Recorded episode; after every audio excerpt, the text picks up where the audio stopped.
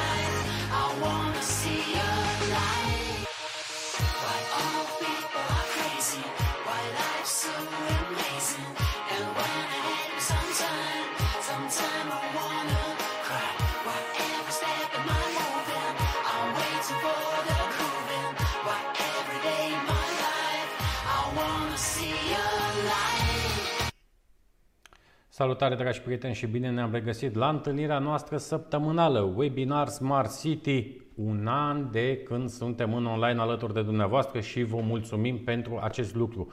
Foarte important să vedem comentariile dumneavoastră, interesant să vedem că sunteți pasionați de orașele, de comunitățile dumneavoastră, sunteți interesați de viitorul acestor comunități, despre cum vor arăta orașele creativ inteligente, despre cum vom arăta noi ca și cetățeni parte a acestor proiecte.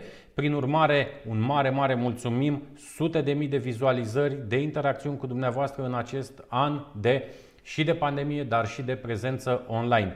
Așa cum vă aduceți aminte, în luna martie, alături de Mircea Cirț, fondatorul ATP Group, lansam noi în varianta online la momentul respectiv primul autobuz uh, electric Uh, realizat în România. Și spuneam atunci cât de frumos este ce se întâmplă în România. Vorbeam despre partea de mobilitate electrică, vorbeam un pic despre potențialul pe care România îl are în zona electromobilității și o să vedeți în discuția mea cu Vlad în câteva minute despre ceea ce poate însemna pentru industria locală această uh, conversie, să spunem, a domeniului. Ei bine, între timp lucrurile s-au întâmplat și ca atare, vă prezentăm astăzi ce s-a întâmplat la Oradea acum două zile. Am fost la Oradea, am văzut autobuzul, m-am plimbat cu autobuzul și mai mult decât atât autobuzul electric produs în România de prietenii noștri de la ATP, prietenii noștri din Baia Mare, un produs cu tehnologie de cea mai înaltă calitate, dar cu un ADN local, o să-l vedeți, a fost predat primăriei Oradea pentru zona de testare. Foarte, foarte important să înțelegem acest lucru. Autobuzul a fost testat în mai multe țări, în mai multe laboratoare, a fost în Spania, a fost în Turcia, i, s-au făcut foarte multe teste în uh, ultimele 12 luni, este omologat la nivel european, foarte important să spunem acest lucru.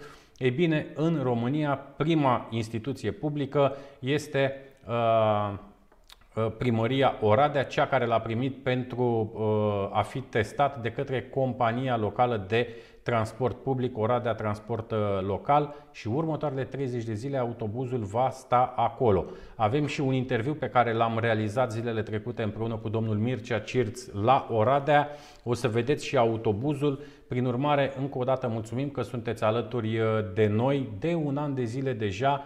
Uh, mulțumim și pentru comentarii. Uite, îl salutăm și pe Fiț Cristian, la mulți ani înainte. Mulțumim frumos, uh, Cristi, Doamne ajută. Așteptăm comentariile voastre, așteptăm curiozitățile, întrebările, nelămuririle voastre. Webinarul nostru începe chiar acum. Smart City Webinar. Despre oameni și orașe. Smart Mobility and Living. Smart Economy and Environment. Smart Government and Smart Citizen.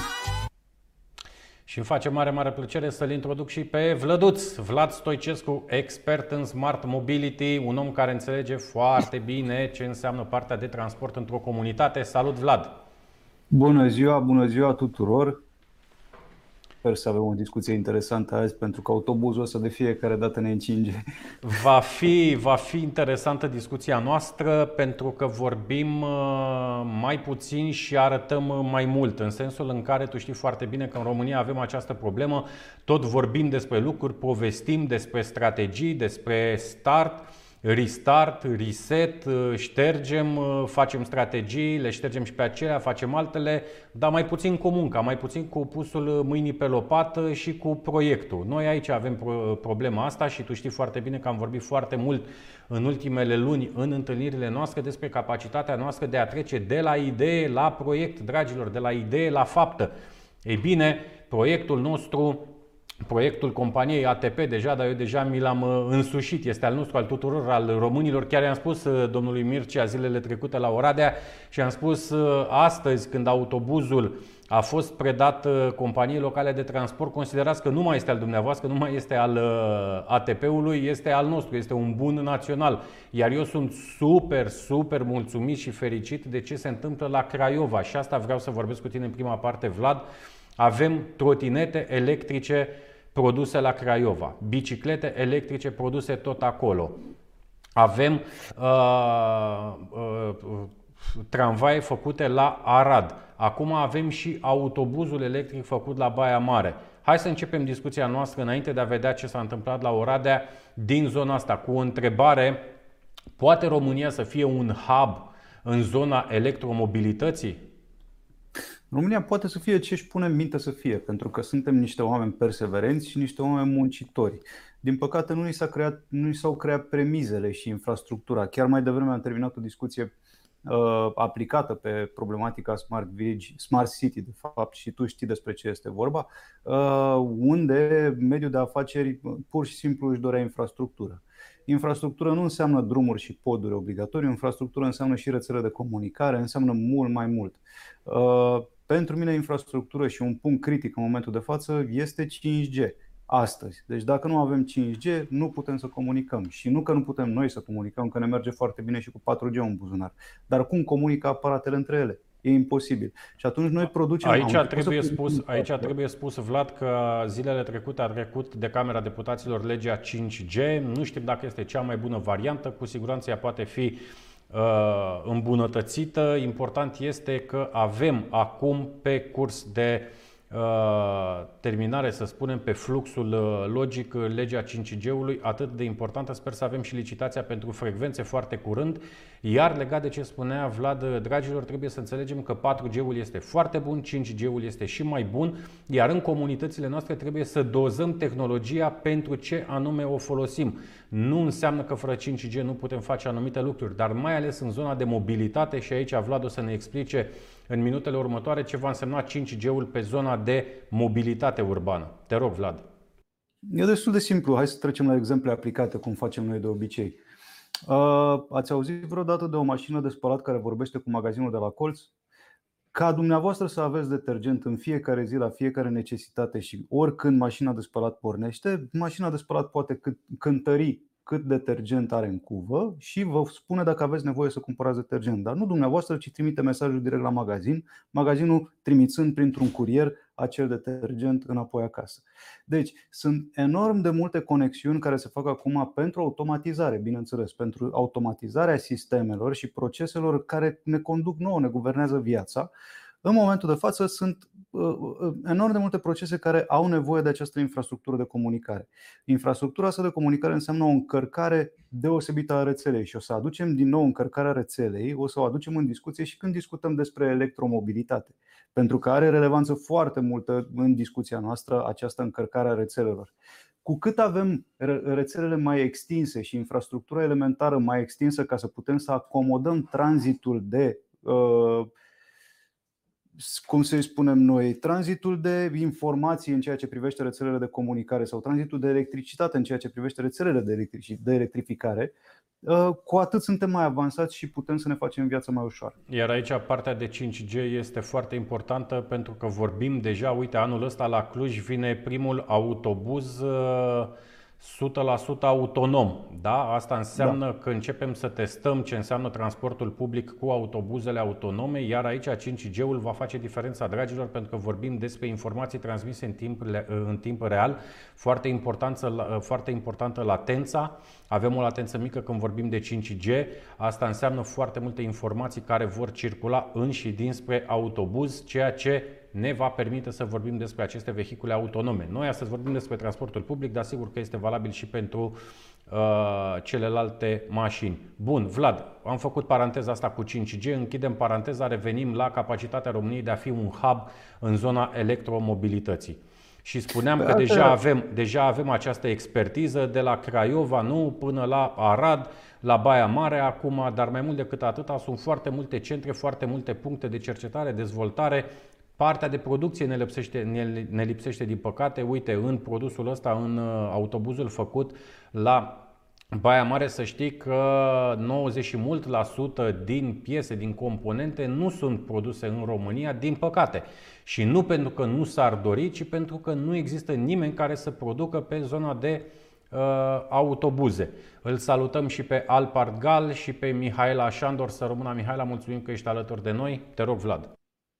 Nu toate componentele trebuie să fie produse în România, dar ne bucurăm că sunt ansamblate în România și date spre exploatare în toată Europa. Pentru că odată ce piese din diverse părți ale lumii uh, compun un produs pur românesc, acest produs pur românesc se duce către export și către exploatare în toată Uniunea Europeană, scutit de taxe sau sub taxe un pic mai, un pic mai favorabile.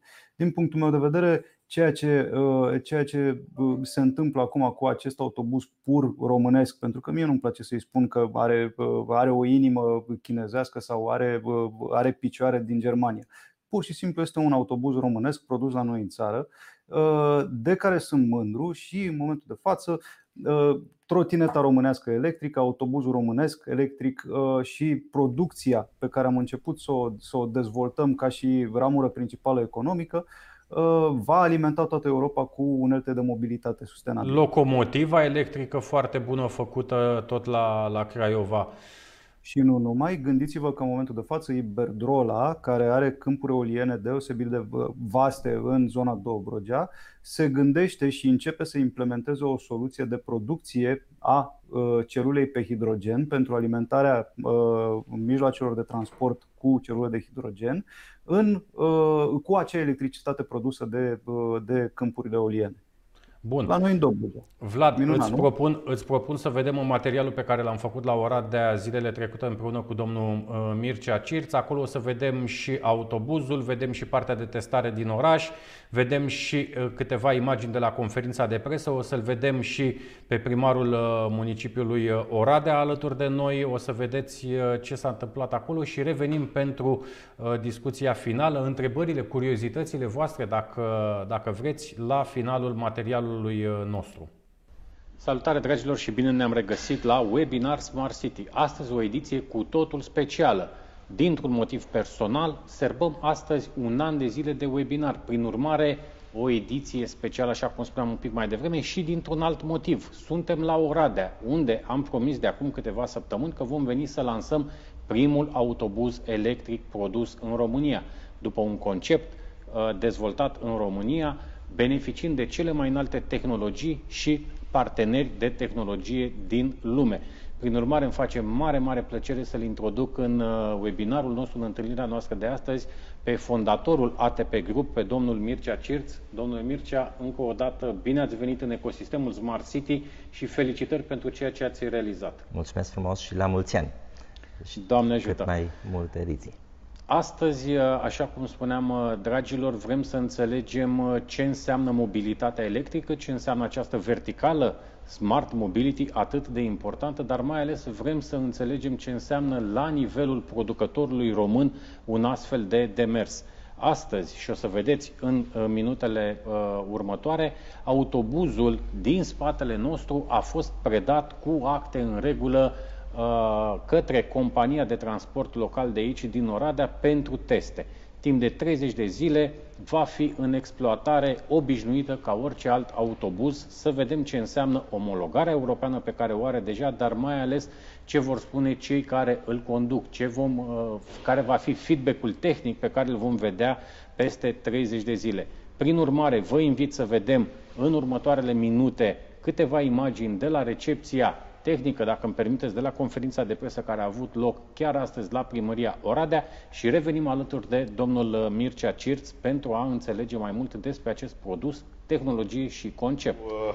În primul rând vă salut și vă mulțumesc pentru prezența în Oradea. Vreau să îi mulțumesc uh, domnului Cirț pentru că am discutat de ceva vreme să avem acest autobuz în teste la Oradea, pentru că noi, în, ultimii, în ultima vreme și în ultimii ani de zile, am făcut achiziții importante de mijloace de transport în comun, discutând despre autobuse acum. Am încercat să achiziționăm autobuse Euro 6 și hibrid, atât uh, printr-un proiect România-Ungaria, cât și prin fonduri europene. Dar este cert că în următoarea perioadă de finanțare europeană, singurele autobuze care vor mai fi finanțate vor fi cele hibrid sau cele bazate pe hidrogen. Și atunci, pentru a fi la curent cu cele mai noi tehnologii, pentru a învăța ce înseamnă autobuzul hibrid, pentru a ști cum să-l folosim, pentru a putea lua decizia cea mai bună care autobuz hibrid sau ce fel de autobuz, ce fel de autobuz electric avem nevoie în Oradea. Vrem ca în perioada următoare să testăm aceste autobuse și uh, de aici uh, am ajuns în parteneriat cu ATP Bus și cu domnul Cirț să testăm autobuzul electric produs în România pentru 30 de zile în Oradea. El va circula prin oraș.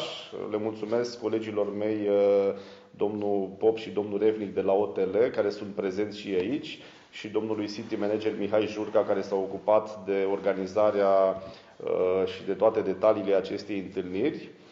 Uh, pentru că, v-am spus, uh, avem nevoie de know-how pentru a ști ce uh, să alegem în, în viitor pentru un transport electric, pentru un transport fără emisii și pentru un transport uh, verde. Pentru că, așa cum v-am spus, cu siguranță acesta este, este viitorul. Eu sper ca în cele 30 de zile în care autobusul va circula în Oradea, orădenii să observe diferența între ce înseamnă un autobuz electric și un autobuz normal și cred că, v-am spus, uh, Oradea, cel puțin în perioada următoare de finanțare, va uh, încerca și vom încerca să achiziționăm cât mai multe astfel de autobuse pentru orașul nostru.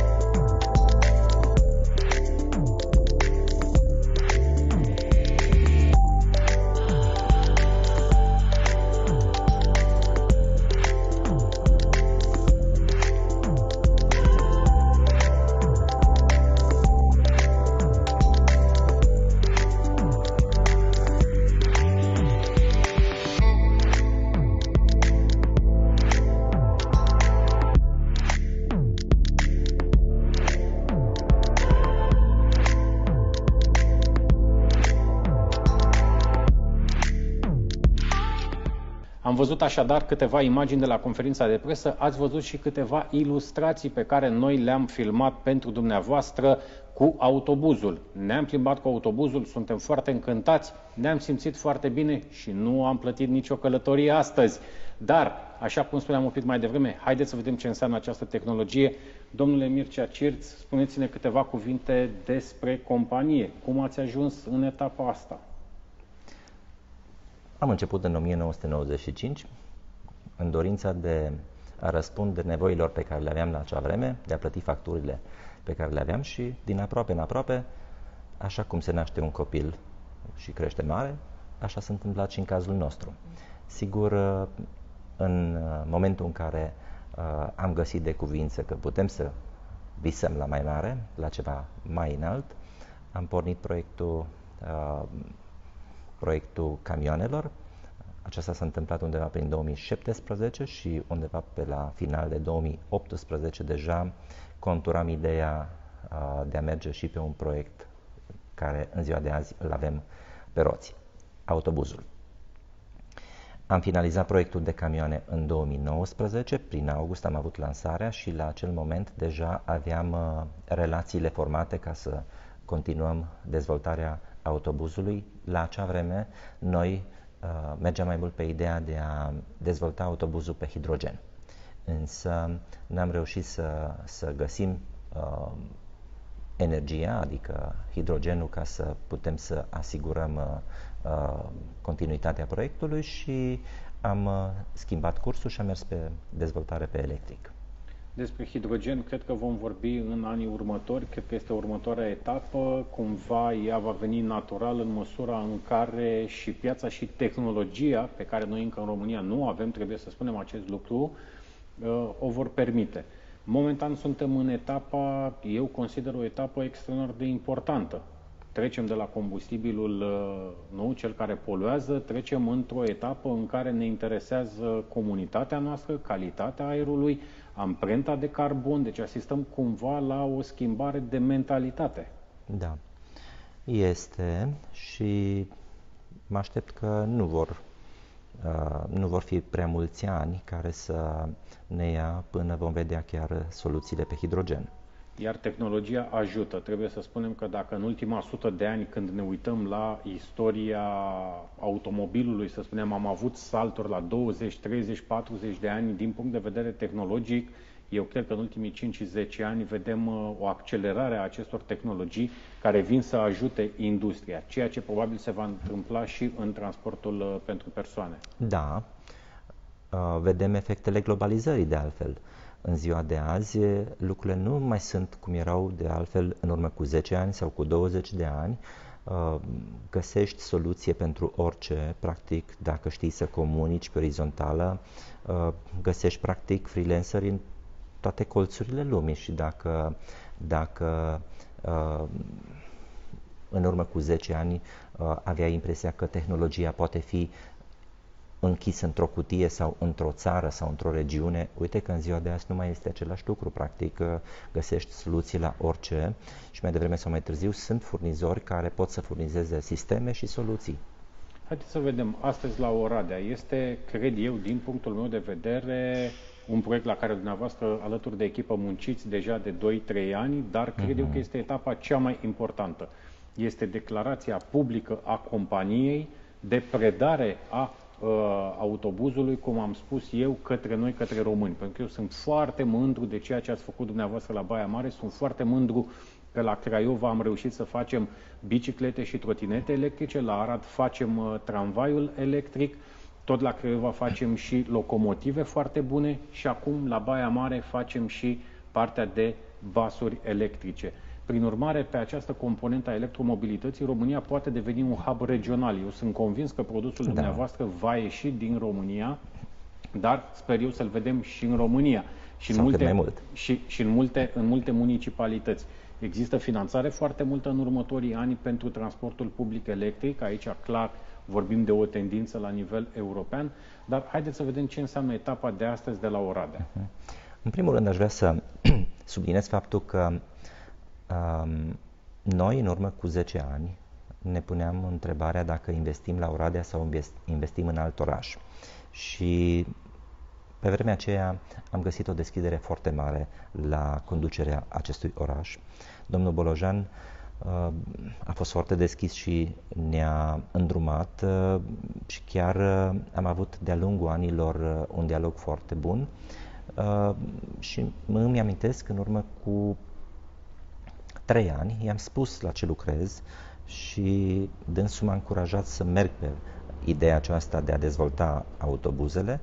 Uh, sigur, uh, au fost mai multe, mai multe motive pentru care noi am zis, ok, bun, mergem pe direcția aceasta, iar uh, Oradea pentru noi a fost de-a lungul anilor un motiv de încurajare, de încărcare a energiilor, de a, de a, de a nu renunța, de a merge în continuare și uh, chiar mi-am dorit uh, să avem lansarea în acest oraș, adică primele teste în acest oraș și uh, de asemenea, primăria a fost foarte deschisă să, să, să găzduiască ace, această testare și chiar de la ei a venit prima solicitare de a face uh, testarea. Trebuie spus, uh, dragilor, că Oradea, proiectul de Smart City de aici, de la Oradea, apare cam în toate topurile. Indiferent pe ce verticală ne, ne raportăm, Oradea Smart City apare în top 3, top 5, top 10 proiecte de Smart City din România, foarte mulți bani europeni atrași aici de domnul Bolojan. Vedem acum că domnul uh, primar Birta merge în, același, în aceeași logică de dezvoltare a comunității, prin urmare foarte multe lucruri drăguțe care se întâmplă aici, ceea ce este foarte important, să avem repere, să avem proiecte, să ne uităm un pic și în uh, România la ce se întâmplă. Pentru că ne-am săturat de Dubai Smart City, Viena Smart City, Barcelona Smart City, proiecte foarte frumoase, le iubim, dar haideți să vedem ce putem face și la noi acasă. Prin urmare, astăzi uh, am avut uh, onoarea, plăcerea să merg cu autobuzul condus chiar de domnul Mircea uh, Cirț și o să vedeți și dumneavoastră câteva uh, imagini. Domnule uh, Cirț, vorbiți-ne un pic despre autonomie. Sunt convins că cei care se uită la noi acum, mai ales din zona administrațiilor locale, vor să știe care este autonomia, care sunt tehnologiile, bateria, mentenanța acestui autobuz. În primul rând, aș vrea să subliniez faptul că un kilometru de autobuz nu este similar unui kilometru care îl parcurgem când mergem dintr-un, dintr-o localitate în alta. Uh, poate că cu un autobuz reușim să facem în 2 ore 35-40 de kilometri, ceea ce presupune oprire, pornire, oprire, pornire, deschideri de uși și, bineînțeles, consumatori uh, care la un autovehicol normal uh, nu sunt. Uh, avem o autonomie pe acest uh, produs minimă, minimă de 200 de kilometri. Dar uh, să ne imaginăm că acești 200 de kilometri pot să fie suficienți pentru un schimb și jumătate, chiar până la două schimburi, funcție de mai mulți parametri, funcție de uh, rutele care sunt necesare în oraș și, uh, știu eu, înclinații, pentru că tehnologia permite acum uh, să se consume, dar să uh, genereze curent. Mai mult de atât, uh, uh, acest produs l-am gândit pentru a face mai mult promovare și pentru a arăta care sunt soluțiile. Dar uh, proiectul nu se limitează doar la ceea ce avem acum. Noi putem să extindem pachetele de baterii până la 360 de kilometri, lucru care practic este suficient așa încât Și pentru un municipiu să... mare. Da, da, mic sau mare, practic pentru a se face încărcarea pe timp de noapte. Da? Că până la urmă uh, cam două schimburi uh, lucrează un autobuz și în timpul nopții uh, în timpul nopții trebuie încărcate. Însă, în același timp, vreau să subliniez importanța puterii de curent care este instalată, pentru că avem încărcătorul, da? care trebuie corelat în strânsă legătură cu bateria care se pune pe, pe autobuz și toate acestea trebuie să se conecteze la o sursă de curent care să facă față. Că dacă nu avem o sursă potrivită de curent, poți să ai bateria potrivită, încărcătorul potrivit și să-ți dureze 12 ore încărcarea. Domnule uh, Cirț, cred că este important, este relevant să ne spuneți ce înseamnă această omologare europeană a busului. Mi-ați povestit înainte de interviu că uh, autobuzul a văzut deja uh, Spania, Turcia, l-ați dus în foarte multe, multe zone de testare, laboratoare. Mm-hmm. Spuneți-ne un pic despre ce înseamnă această omologare europeană. În primul rând, aș vrea să vă spun că acest produs l-am produs în cele mai, uh, să zic așa, um, în condiții în care o componentă foarte importantă a fost securitatea proiectului, așa încât uh, uh, să nu știe nimeni la ce lucrăm. De ce? Pentru că noi avem uh, mulți prieteni în țara noastră și dacă se poate să se sufle o informație ca să nu mai ia ființă ceva, o facem și de gratis. Aici vorbim de secretul comercial, care cred că este cumva natural să-l protejați, nu doar în România, ci pe peste tot. Um, nu doar comercial, și tehnic, pentru că aici vorbim de foarte mult, multă tehnologie. Practic, uh, nu e așa că cumperi un proiect și îl desfaci. Nu, nu, nu. Lucrurile sunt uh, mai complexe. Ori, sigur că uh, am observat, uh, dar uh, e un lucru firesc peste tot. Avem oameni de bună credință și oameni care lucrează pentru buna credință. Da. Ei, ce se întâmplă? Noi nu prea suntem obișnuiți să avem pe fiecare stradă câte o fabrică de automobile, așa că suntem buni la toate și chiar să dăm indicații. Ei, în ziua de azi, producător sau asamblator e același lucru. Până la urmă trebuie să fie o fabrică omologată ca mai departe să poată să ducă un produs spre omologare, să arate că este capabil să scoată acel produs în condițiile legislației europene, că suntem în Europa, și în final să fie omologat. Iar aici vorbim și de o supra-specializare. Cu alte cuvinte, producătorul de baterii știe să facă baterii la cel mai înalt da. nivel, producătorul de alte componente se duce fiecare pe câte o zonă în care s-a specializat. Și da. vorbim atunci de o capacitate a unui asamblator, cum a spus dumneavoastră, care înseamnă și partea de uh, inovare, care înseamnă și partea de design, care înseamnă a, să înțelegi și comunitatea în ansamblu, să dai un produs acelei comunități. Bineînțeles, până la urmă e vorba de lanțul întreg de aprovizionare pe toate sistemele. Dacă cineva își imaginează că un producător de automobile face toate piesele și le pune la oaltă, nu știe pe ce lume trăiește.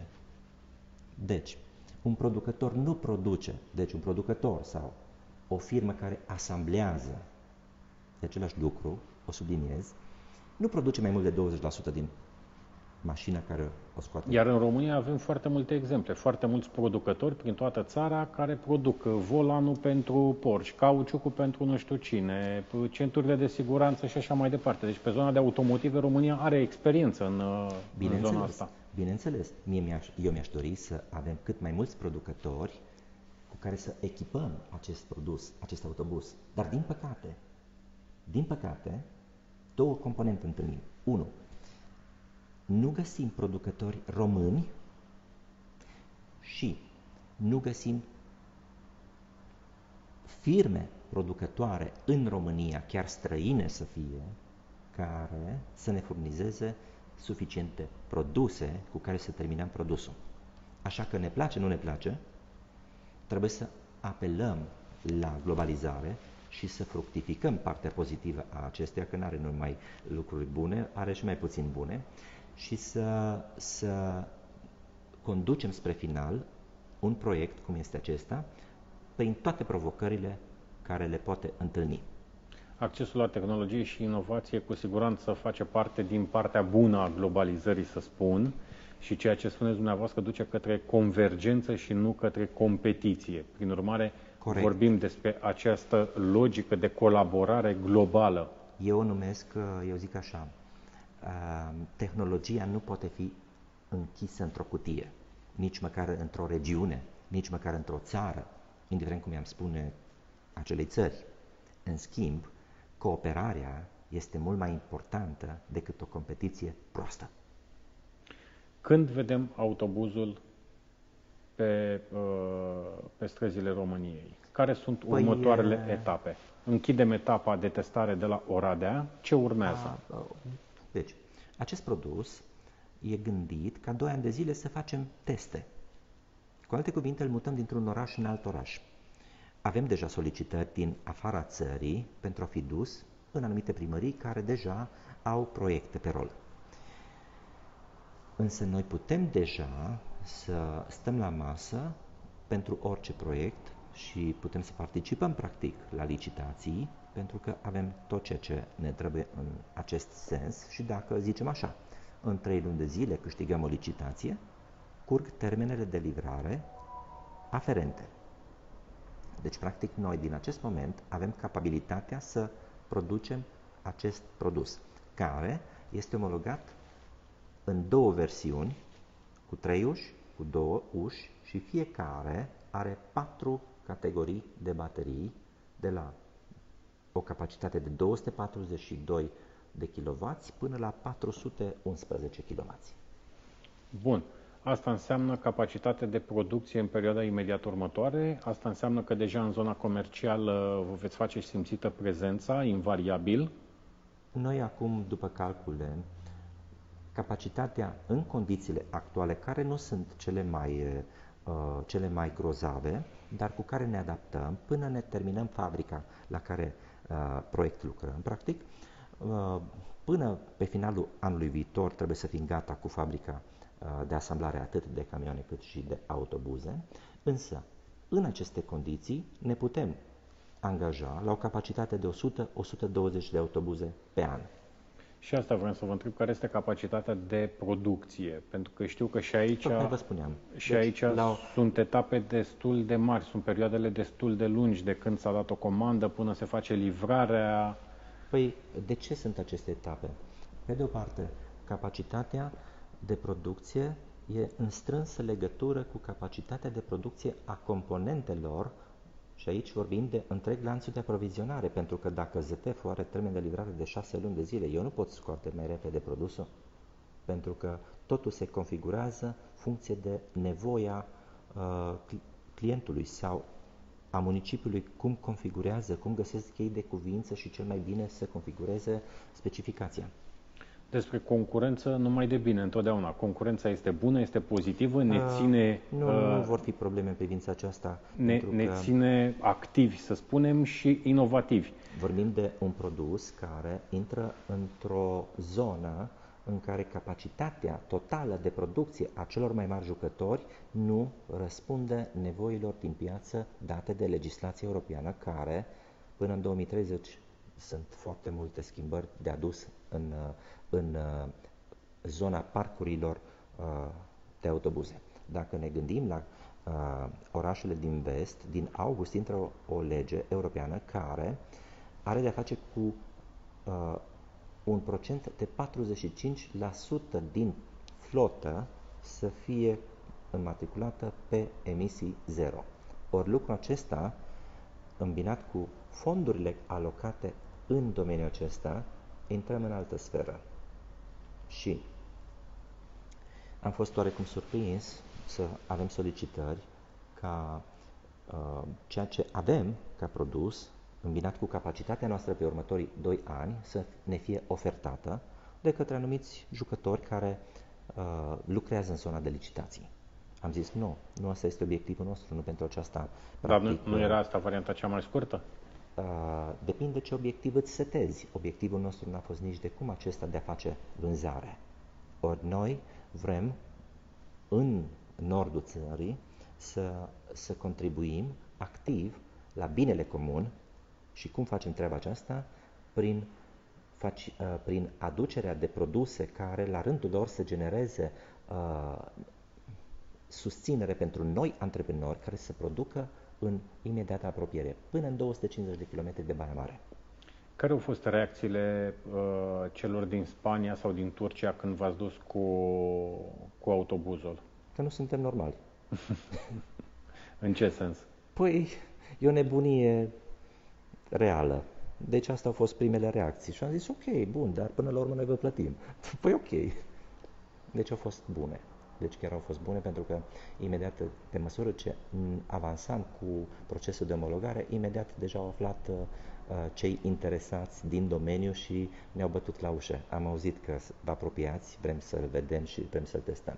Practic am avut solicitări de două luni de zile să vadă uh, produsul. Am zis nu. Efectiv, în momentul în care e totul și știm Asta este prima apariție publică, să dar trebuie să spunem spun așa. că voi ați fost cei care ați spart. uh, Da, și vă mulțumim uh, Aia a fost pentru, așa. pentru asta. Am forțat un pic uh, împreună, Un pic mai mult. să zic așa. Eu am aflat cu o oră înainte uh, de ce vreți voi să faceți și am zis ok, ac- acum e aruncată. Mergem, mergem Da, uh, da, pe, da. pe mâna noastră și vă mulțumim uh, mult pentru eu, asta. Eu vreau să vă mulțumesc. Eu de- cred foarte mult în ce faceți dumneavoastră, cred foarte mult în Mulțumesc. capacitatea românilor de a inova, de a fi competitivi și cred că avem atâta minte frumoasă, atâta creier și atâta oportunitate de dezvoltare în țara asta, încât îmi este greu să cred că putem rata oportunitățile pe care România le are. Fie că vorbim de actualul exercițiu financiar, fie că vorbim de PNRR. Știu că e foarte multă politică în zona asta. Eu nu mi-aș dori să politizăm discuția noastră și nu avem de ce.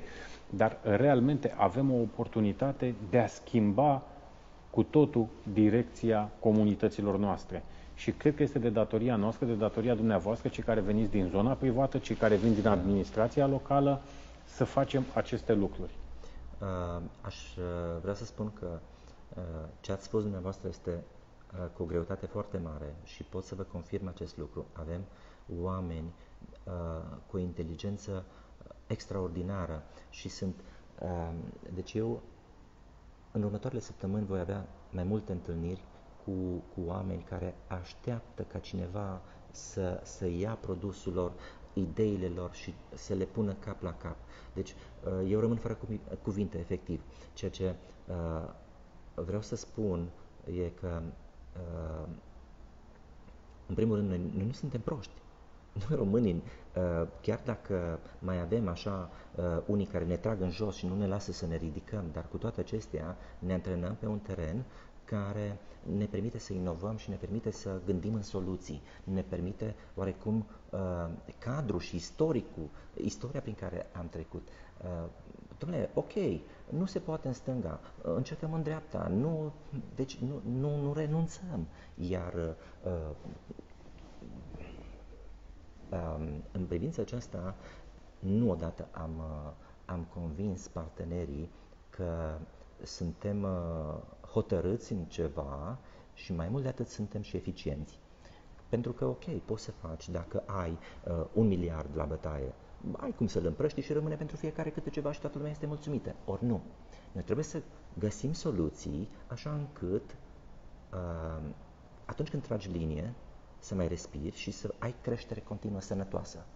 Asta înseamnă și capacitatea de inovare și de adaptare mai ales. Categoric, categoric. Dar uh, oarecum, uh, în primul rând, uh, aici, în zona aceasta, uh, trebuie să dăm o speranță oamenilor și cei care sunt în zona aceasta să vadă că se poate și numai decât să, să lărgim rețeaua și oarecum uh, eu trebuie să, să înțeleg rolul meu în, uh, în lanțul în lanțul uh, sinergiilor a creierelor și cu alte cuvinte, uh, cel care joacă un rol în zona aceasta să știe pe ce poate conta pe mine, adică să înțeleagă rolul meu, eu înțeleg rolul celorlalți și în felul acesta uh, ne sincronizăm.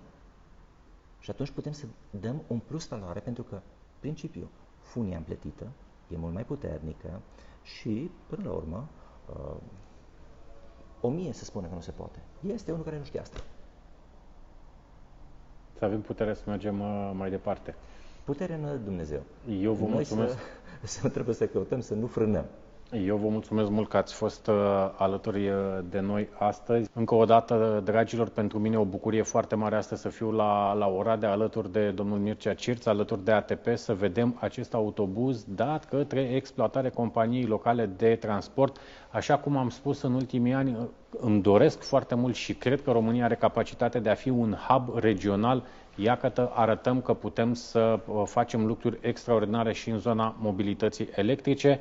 Noi o să venim uh, probabil la Oradea peste 30 de zile să vedem fișa tehnică, recepția tehnică, ce a însemnat acest autobuz, care a fost consumul, cum sunt cei care l-au folosit uh, de mulțumiți de, de acest produs? Și o să ne reîntâlnim cu domnul Cirț probabil și în alte comunități din România. Promitem să luăm autobuzul, să mergem cu el și la Cluj, și la Iași, și la Constanța și de ce nu să-l vedem în cât mai multe localități. Încă o dată mulțumim frumos că ați fost astăzi Eu alături vă de noi mulțumesc foarte mult. și vă așteptăm și cu alte ocazii în alte orașe. Mulțumesc foarte mult. Toate Mult cele bune. succes! Mulțumesc. Ai văzut, uh, Vlad, uh, transmisiunea noastră de la Oradea, foarte tare, dar foarte mișto mesajul domnului Cirț. Noi să avem grijă să nu frânăm. Cu alte cuvinte, extrem de bine ancorat în realitate, înțelege perfect capacitatea noastră de inovare, oportunitățile pe care le avem, dar și frâna de mână, pentru că, dragilor, ne place foarte mult să tragem frâna de mână când nu este cazul și nu înțeleg de ce. Scurte comentarii, te rog. Asta e adevărul, că se poate frâna, uh, se poate frâna orice evoluție și orice tranziție către Smart City în momentul în care, exact cum spuneam la începutul emisiunii, nu se investită cum putea să facem, să construim o flotă de autobuze electrice dacă nu avem Vlad, uh, la ce să uite, încărcăm. uite, la tine s-a întrerupt un pic uh, și pentru că avem un comentariu de la uh, domnul profesor Caragea, nu pot să nu îl citez. Fie ca biții și energia să rămână cu noi până la finalul întâlnirii noastre. O vorbă pe care am preluat-o de la Ciprian Caragea, prietenul nostru. Uh, Fie ca biții să fie și cu tine, Vlad, pentru că văd că se cam întrerupe feed-ul video. Gata, te vedem, te auzim. Acum ne auzim. Uh, uh, Deci, cum să facem autobuze? Mă auzi? Te aud, te aud. Hai că ne auzim. Cum să funcționeze o rețea de autobuze electrice dacă nu avem unde să le încărcăm? E foarte dificil să te gândești la o rețea de autobuze electrice dacă toate se încarcă la aceeași oră. Pentru că până la urmă o să fie o pagubă realmente pe, pe rețelistică și atunci s-ar putea să ne trezim cu transformatoare răsărite din localitate. Cum ne imaginăm o stradă plină de parcări de la care se încarcă mașini electrice dacă noi nu aducem energie regenerabilă spre aceste locuri de parcare? Deci aici trebuie să începem să dezvoltăm nu numai rețelistica internă de logistică, ceea ce a făcut deja domnul Cirț și a dat dovadă de seriozitate din acest punct de vedere. Deci pur și simplu a reușit să construiască din piese un autobuz pur, pur românesc folosindu-se de, de, de rețelistica globală Uh, și acum trebuie să generăm o rețelistică locală prin care să acomodăm aceste utilaje. Deci nu vom Dar fii atent, fii atent, apropo de capra vecinului și abordarea asta a noastră, uneori uh, răutăcioasă. Când vedem un Audi construit în Germania cu ceva făcut în România, ne bucurăm și spunem, băi ce tare, uite, am produs și noi ceva pentru Audi. Când vedem un autobuz asamblat, gândit, pe o inovație, pe o platformă făcută aici, folosind tehnologii de la cei mai mari producători, de la Bosch la Temir C. Exact ce găsim pe marile platforme auto uh, globale, găsim uh, la fel și în autobuzul ăsta. Spunem, a, pe da, stai un pic, că geamul nu era produs în România, bateria e adusă de nu știu unde, și oglinda nu știu de unde. Dragilor, exact asta înseamnă globalizarea, înseamnă ultra specializare. Dacă acum 100 de ani Ford probabil producea de la cauciuc până la geam sau mai știu eu ce, astăzi globalizarea înseamnă eu să fiu foarte bun în a produce un volan, Vlad în a produce bateria, Ciprian Caragea, că se uite și el la noi, în a produce platforma și așa mai departe. Și împreună să gândim și să generăm aceste proiecte și se mai lega cineva, e adevărat, de uh, oglindă. Și a spus, autobuzul este foarte mișto, dar oglinda, și zic că e, dacă asta este problema, cum arată oglinda, înseamnă că va fi un produs de succes. Bun, da. uh, Vlad. Trebuie să contactăm furnizorii de la Casa Poporului care au umplut camera cu oglinzi și poate de acolo o să fie mai satisfăcător.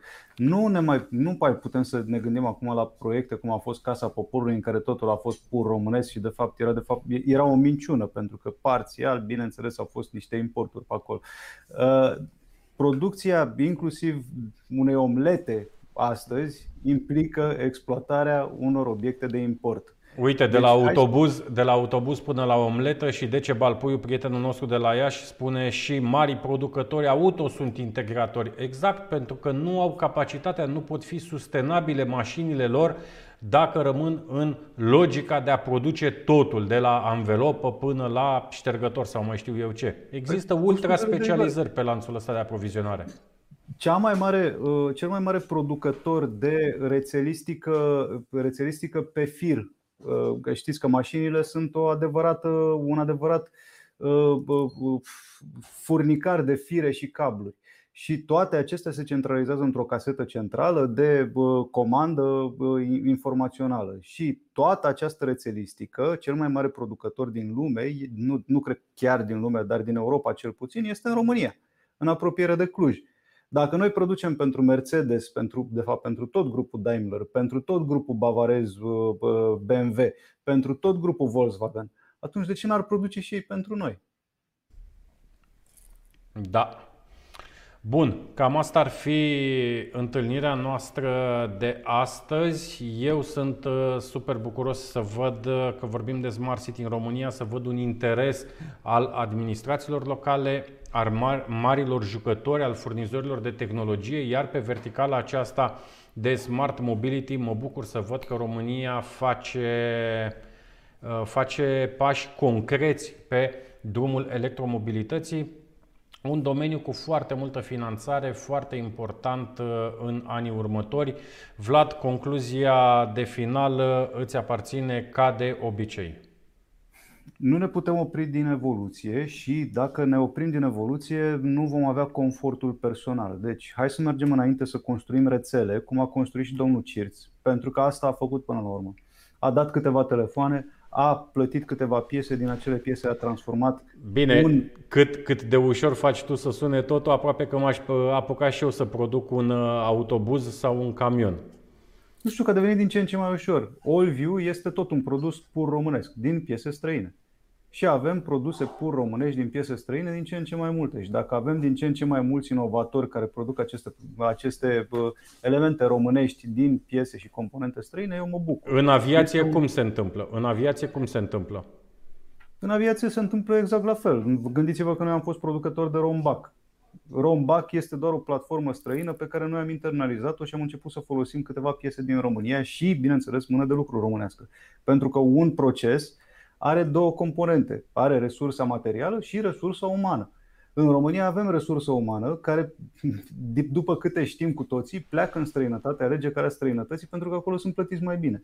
Cu cât avem mai multă producție în România, cu, ta- cu atât reușim să ne păstrăm românii, care sunt printre cei mai competenți muncitori din Uniunea Europeană și din străinătate, bineînțeles, mergem mai departe. Mergem mai Iar, departe. iar, aici, construim. iar aici trebuie spus că astfel de proiecte pot genera în anii următori, în perioada următoare și partea de producție locală, pentru că odată ce uh, acest autobuz va intra, când Up City-ul va intra în partea de producție generală, să spunem, gândiți-vă că pe orizontală se pot apuca foarte mulți de business, să producă foarte multe componente pentru acest autobuz, ceea ce poate să însemne și o altă uh, dezvoltare a lui și foarte mult business pe verticală și pe orizontală, bineînțeles. și rețelele și tot ce înseamnă infrastructură. Sunt evoluții pur și simple ale comunităților care până una alta nu aveau elemente care să producă confort. Și dacă stresăm rețeaua de electricitate, construim alte facilități care produc electricitate și nu le mai construim în vechea paradigma a consumului de combustibil fosil, le construim în noua paradigma a energiei regenerabile. Depinde, deci putem să mergem în diverse direcții de la un simplu autobuz. Autobuzul acela are nevoie de evoluția noastră ca și națiune. Mulțumesc mult că ai fost astăzi alături de noi, Vlad. Mulțumesc și vouă, dragilor. Mie mi se pare foarte bine ce se întâmplă în zona tehnologiilor. Mi se pare foarte ok că am început, avem partea companiile, mediul privat, cele care încep să facă investiții masive. Ce ați văzut un pic mai devreme, să știți că vine în urma unei investiții de 25 de milioane de euro. Am uitat să precizez asta, Vlad pe uh, partea de platforme de inovare, cercetare, dezvoltare de la Baia Mare, acolo unde se produce și un camion. ATP-ul face și camioane, deci au deja expertiză în zona asta. O să vorbim și despre tramvaile făcute la Arad și despre locomotivele făcute la Craiova și bicicletele, așa cum spuneam un pic mai devreme, tot ce înseamnă partea de electromobilitate, noi vom susține foarte puternic în perioada următoare. Vom lăsa autobuzul uh, să fie testat la Oradea, după aceea îl vom lua și vom merge într-o caravană națională cu el, vom vedea care vor fi reacțiile și din zona tehnică a celor care îl conduc, care l-au dat spre exploatare. Suntem foarte interesați să luăm datele peste 30 de zile, să vedem ce înseamnă și mentenanța, să vedem ce înseamnă și gradul de ocupare și așa mai departe. Toate datele sunt extraordinar de importante. Vlad, mulțumesc mult încă o dată. Dragilor, un an de webinar, Țineți aproape, continuăm, ne revedem joia viitoare când o să vorbim despre identitatea electronică cu prietenul nostru Raul de la Sibiu și cu reprezentanța ai Ministerului de Interne. O să vedeți foarte importantă ediția următoare. Vom înțelege ce înseamnă cartea uh, de identitate electronică. Până atunci, numai bine! La revedere! Smart City Webinar. Despre oameni și orașe. Smart mobility and living. Smart economy and environment. Smart government and